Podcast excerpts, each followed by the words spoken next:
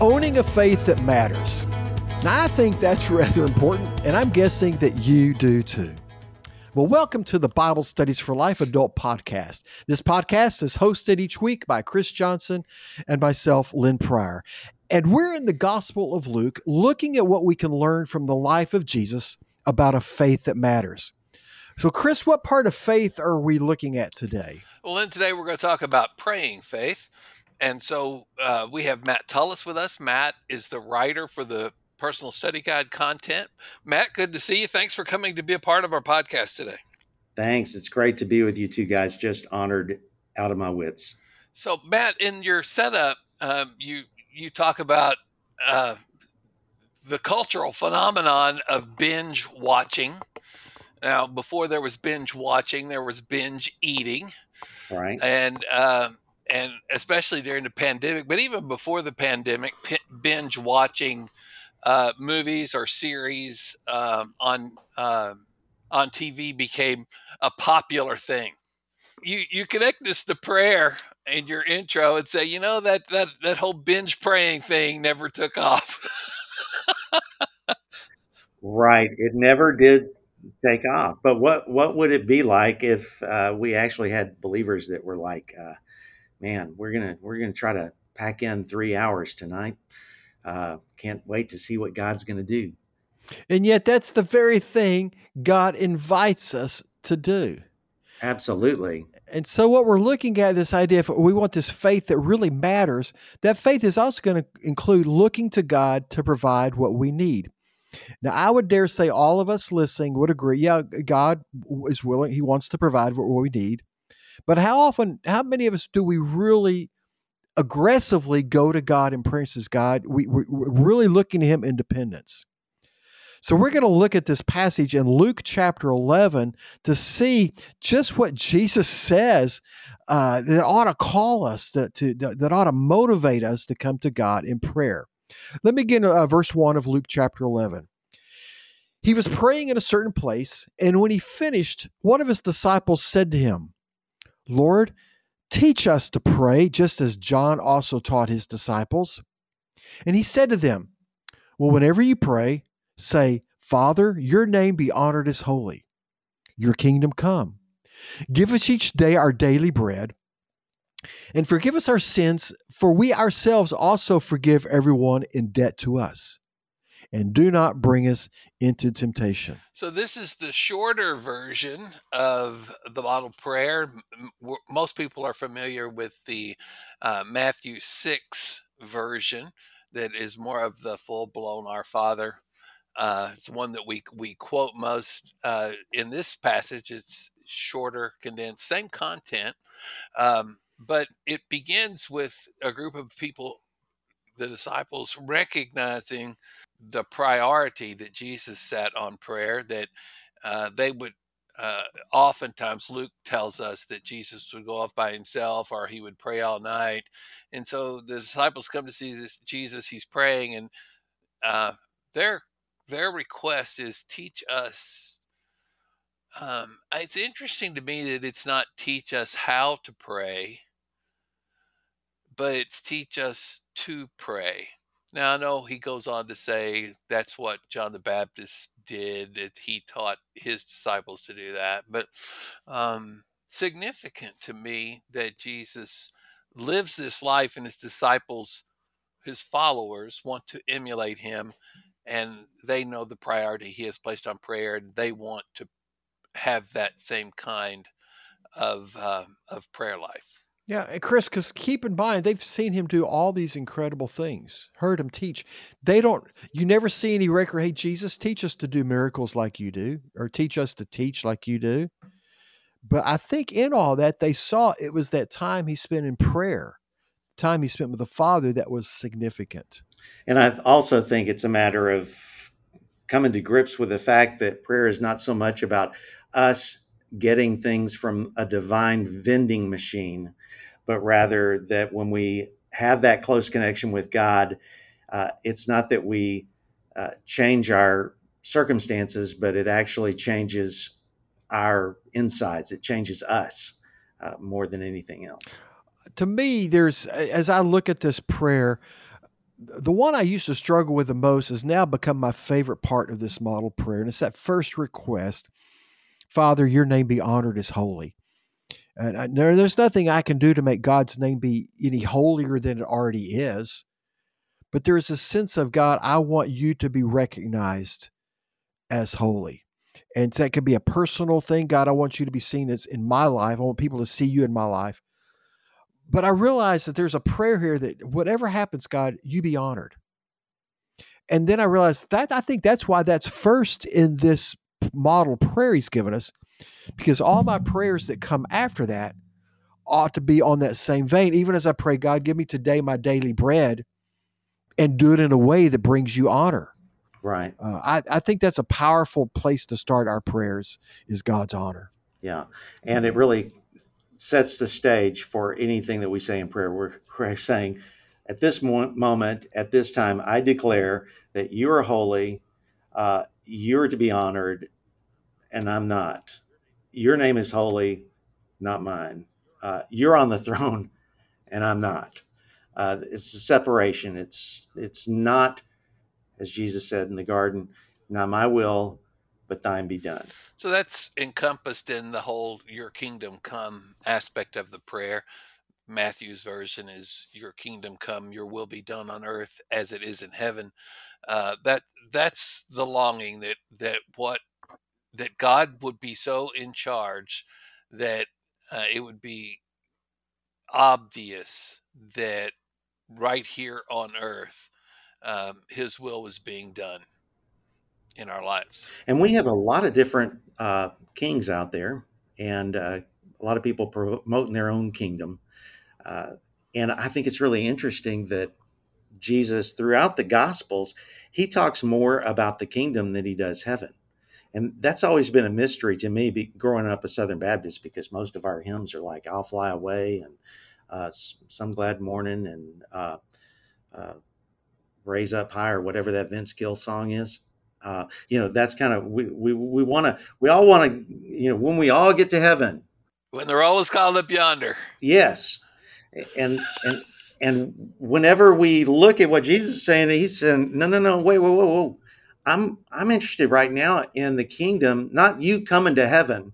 Otherwise, we would keep people under the water for two minutes during baptism. Uh, he wants the kingdom to come down to earth, and uh, so everywhere that we go, I've I've got some friends that are over on the border of uh, Ukraine and Poland right now, you know, in a kind of a dangerous, precarious place doing disaster relief. But what they're doing is they're bringing the kingdom in the middle of this fight over temporal kingdoms. They're bringing an eternal kingdom in the middle of all that. And really, that's the only kingdom that really is going to matter at the end.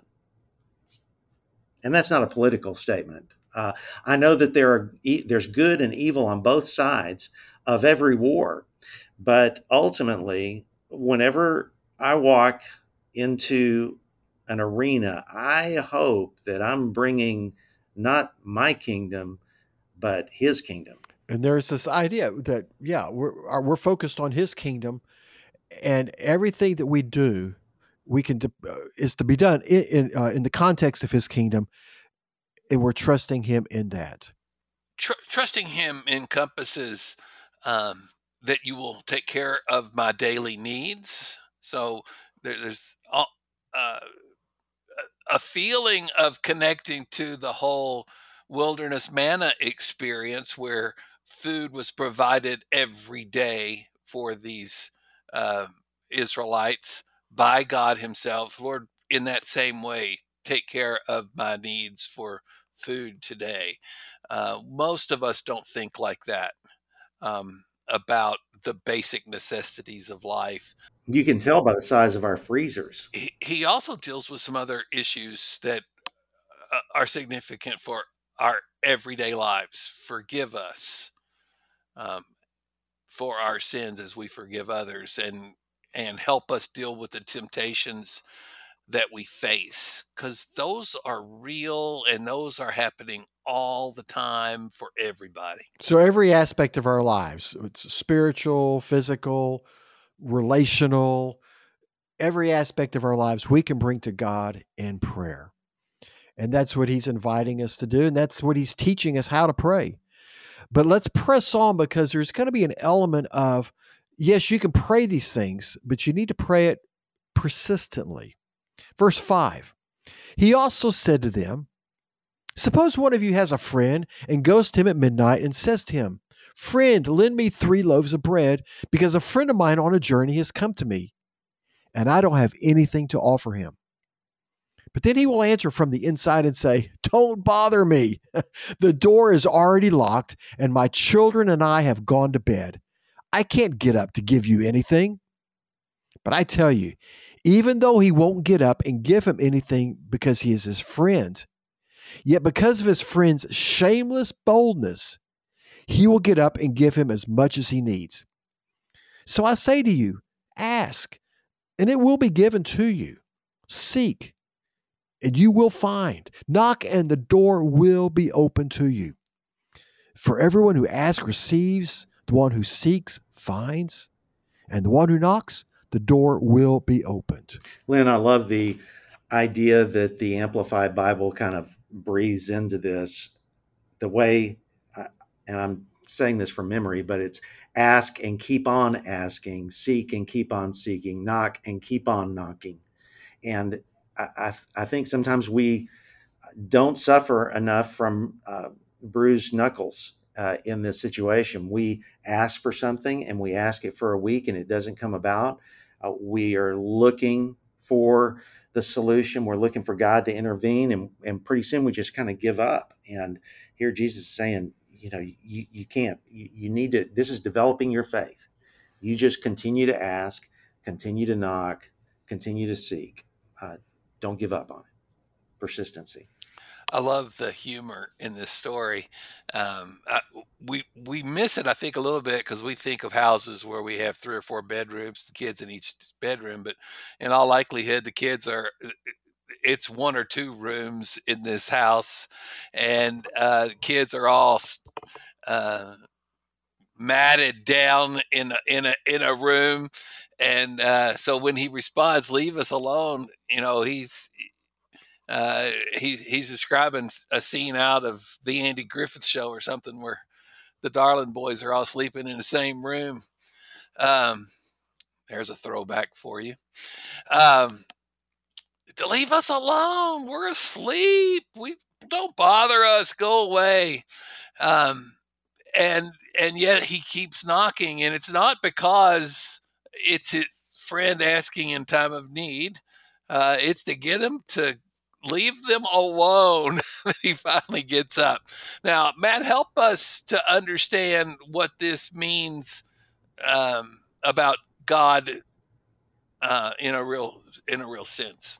Well, you could continue to point back to Jesus. Uh, you remember the parable of the unrighteous judge. There's there's a there's a real connection in those two stories. You know, here you have this woman who is uh, being somehow tortured by an evil man and she's knocking and knocking and he won't do anything. Finally says not that i love you but just because i'm i'm tired i'm sick of you knocking at my door uh, i'll give you justice you know. And then he turns the tables and he says you know if a judge an evil judge will do that out of persistence how much more how much more will your loving heavenly father come to you in times of of uh, need and in your need for justice. Uh, so there, there really is that sense of persistency and being able to uh, to um, continue to seek. I remember Lee Strobel sharing a story about a baptism where he was having a number of people being baptized. And the way that they did it at his church is that all of the relatives would come and would stand by the tub and they would baptize them. And this uh, one girl uh, came into the tub and she was about 15 years old. They baptized her. And then the man beside Lee said, You know, I need to get baptized. And he had this long beard and tattooed, and he was probably about, you know, 55 or 60 years old. And then he walks into the tub, and his wife begins to just bawl and he's trying to figure out what's going on and uh, she says, I have been praying for my husband for 30 years. And I'm seeing that prayer happen now together. And that's that's a persistent illustration of prayer. He didn't, you know, God didn't bring that new life into you know existence uh, right there in the first year, not the first 5 years, not the first 10 years, 30 years. And so what if she'd have quit? What if we quit? Matt, we were in a Lynn and I were doing a podcast with uh, Chuck Lawless in our last uh, session, and he told us that his mother came to faith at the age of 78 or 79 and uh, that he had prayed for her for 45 years and that just before she died uh, a year or so before she died she finally accepted christ as her savior and he said he he gave encouragement to our listeners listen keep on praying don't stop uh, don't stop. Right and i think we have a we have a tendency to live uh, around the view of six inches in front of our face when we forget that God is up in a helicopter and he sees the whole picture. And he sees when those prayers are going to be answered. And our responsibility is not to say the right words, but simply to be persistency in prayer. I do think this is a valuable point of discussion in our respect, all our groups. Uh, the, the, question is in our books uh, with, with Matt's text. There's why is persistence a vital aspect of a believer's prayer life? I think that's worth considering to, to talk about the persistence. And I dare say, as you talk about it in your groups, someone is going to have a, a story just like we heard of someone who perhaps they had been prayed for for years Right. Uh, and that should encourage all of us don't give up till you see the answer from God. Right. And and I believe, you know, as he's talking about this aspect of prayer, that's really what it is. Uh, he, he did that so that they could learn uh, to pray and not give up. And that's that's a difficult thing to do when we feel like we keep continue to come with the same uh, prayer requests, the same frustrations, the same anxieties, all of those things. And we fail to realize that this is not an algebraic formula. Otherwise, he would have used formulas to explain prayer. But instead, he used story. He didn't say E equals MC square. He said once upon a time. And really, what that means is that prayer is really all about uh, relationship and developing that strong, intimate relationship and finding ways to focus and have a strategy for prayer so that it's not just something that we do uh, like a rudimentary or liturgical thing which i'm i'm all about written prayers. I think think that's great. In fact i have a a, a journal uh, that's just a prayer journal that uh, right right now, uh, some some days it's a very short paragraph, and other days it goes a couple of pages. It's just one of those things, but it's a discipline for me uh, to actually write down those prayers. But then there's also the prayers that we say when we have extra time and we turn off the podcast. Not this one, but you know those other true crime podcasts. Uh, we turn off the podcast. We're going down the road, and we just um, realize that we got the king of creators riding shotgun with us. I mean, why wouldn't we take advantage of that time to say something to him? There's a great story that Brennan Manning tells about uh, a time when he was contacted by this young lady and his, her father was about to die and uh, asked Brennan Manning because her pastor wouldn't go see him if Brennan would. And he went and he said, you know, there's, there's something I just don't understand about this whole thing. He said, I just don't understand prayer. And I tried to talk to my pastor, and he gave me this book that was about this uh, thick, and he pointed his fingers about three inches apart, and he said, I couldn't understand anything. And so Brennan said, Well, prayer is pretty easy. All you have to do is put an empty chair in front of you and realize that he's there and you're talking to him. He passed away a, a week later, and the daughter said, There's something weird about how he died she went on to say, It's just crazy. You won't believe this, but you need to come over here. And they went over to his house to where he had passed away. And there he was, uh, kneeling on the floor with his head on the empty chair.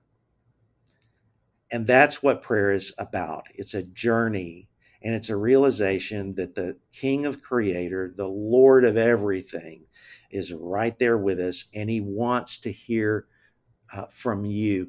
He, uh, he I, I, I'm always thinking, God, you've got so many things going on in Ukraine and all these other different places. Why do you care uh, about the little things in my life? You know, and I've come to learn that He cares. He cares about my psoriasis. I mean, you don't, but He does. And uh, so, why not? Why not be diligent? And it's because He's a good, good God. Yeah. And that's what we see in, in this passage. You ought to write a is, song. That'd be great. but you do see that as you as you continue what Jesus is teaching here, that we just trust God to answer out of His goodness. Uh, verse eleven: What father among you, if his son asks for a fish, will give him a snake instead of a fish? Or if he asks for an egg, give him a scorpion. So if you then, who are evil, know how to give good gifts to your children, how much more will the Heavenly Father give the Holy Spirit to those who ask Him? We can trust He's going to answer out of His goodness. Absolutely. Uh, my uh, seminary New Testament professor, uh, Jack MacGorman, uh, bless his heart, uh, just an incredible man, but he called this the how much moreness of Jesus. And uh, I, I think that is so true. It's just how much more you've seen love on Lifetime or Hallmark, but you ain't seen this kind of love. Uh, how much more? It's not a teaspoon size love. We're talking buckets of love and grace and blessing and peace and hope and all of those things. You get the total package. Love that. How much more? That's good. That's good. So, uh, again, this this emphasizes the fact of the previous story. Uh, God will hear our prayers. He's not like the groggy friend uh, who just answers to get you to stop, or like the judge. Uh, he is a good father who loves us, who knows our needs, and when we ask and make request of him, uh, he answers and gives to us. All right, so theologians in the room here, uh, Matthew said, uh, "How much more will the will the heavenly Father give you what you need?" Luke says, "How much more will the heavenly Father give the Holy Spirit to those who ask Him?" You want to take that one on? I think if you get the Holy Spirit, you pretty much got everything. That's my Sunday school a- a- answer there. There's a significant truth in that if the if God gives us the Holy Spirit, what can He give us that's greater than that? He can't. So He's saying, You've asked, and I'm going to give you the greatest thing. I'm going to give you myself, my spirit. That doesn't mean He's not going to give us other things, but He's given us the greatest thing possible. So you know He's going to take care of everything else as well.